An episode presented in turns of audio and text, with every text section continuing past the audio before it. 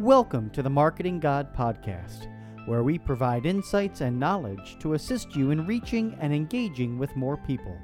Together, as we apply marketing insights to your good work, we hope to help more people know you, turn to you, and ultimately become loyal to God. This is week number eight, and the week's topic is the role of leadership. Today, our focus is brand drives culture and works with truth number 23 in the book Marketing God. Here is your marketing strategist, author, and guide on this journey, Donna A. Heckler. Hello, everyone. Our topic for today is brand drives culture. This comes from Truth 23 in the book Marketing God, and the title of that truth is your brand drives your organization's culture. You might be surprised to hear that culture and brand are so closely linked, but they truly are. And to push that out even further, it is the brand that can effectively drive an organization's culture. And that's what we'd like to explore today. But before we do, let's start with the Bible verse that we used in the book. The Bible verse is from John 12, 36, and it reads like this While you have the light, believe in the light, that you may become sons of light. A light guides our way, it shows us the path. Very often, our brand promise is the light of an organization. When we see the light and understand the light, we too can share the light. Likewise, when we understand the brand promise, we can live the brand promise. And that permeates throughout the entire organization, creating the culture. All too often, people think that culture sits with HR and that brand sits with marketing. They do not see nor understand the inherent connection between the two.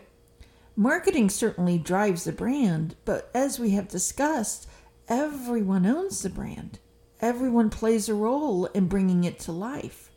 A brand, when done well, is a light for an organization. It is an external, visible part of the parish or ministry. When an organization consistently delivers on the brand promise, the brand becomes well understood in the marketplace by the parishioners or the members that you serve. Just consider how inconsistent it would be if the brand promise was one thing, but the culture was defined differently. It could never work. You know, we are actually seeing an example of this play out live before our very eyes right now. In the book, I mentioned Disney as an example of a company whose culture is reflected in its brand.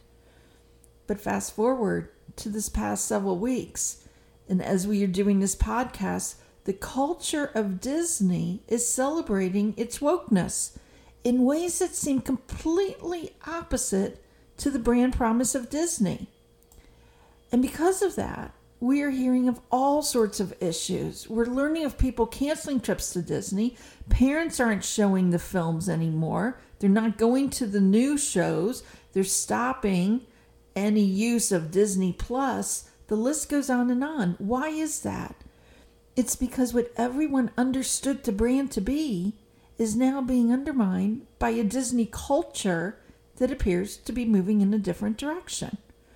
When culture is aligned with the brand, what is shared to the outside world is how the inside world lives.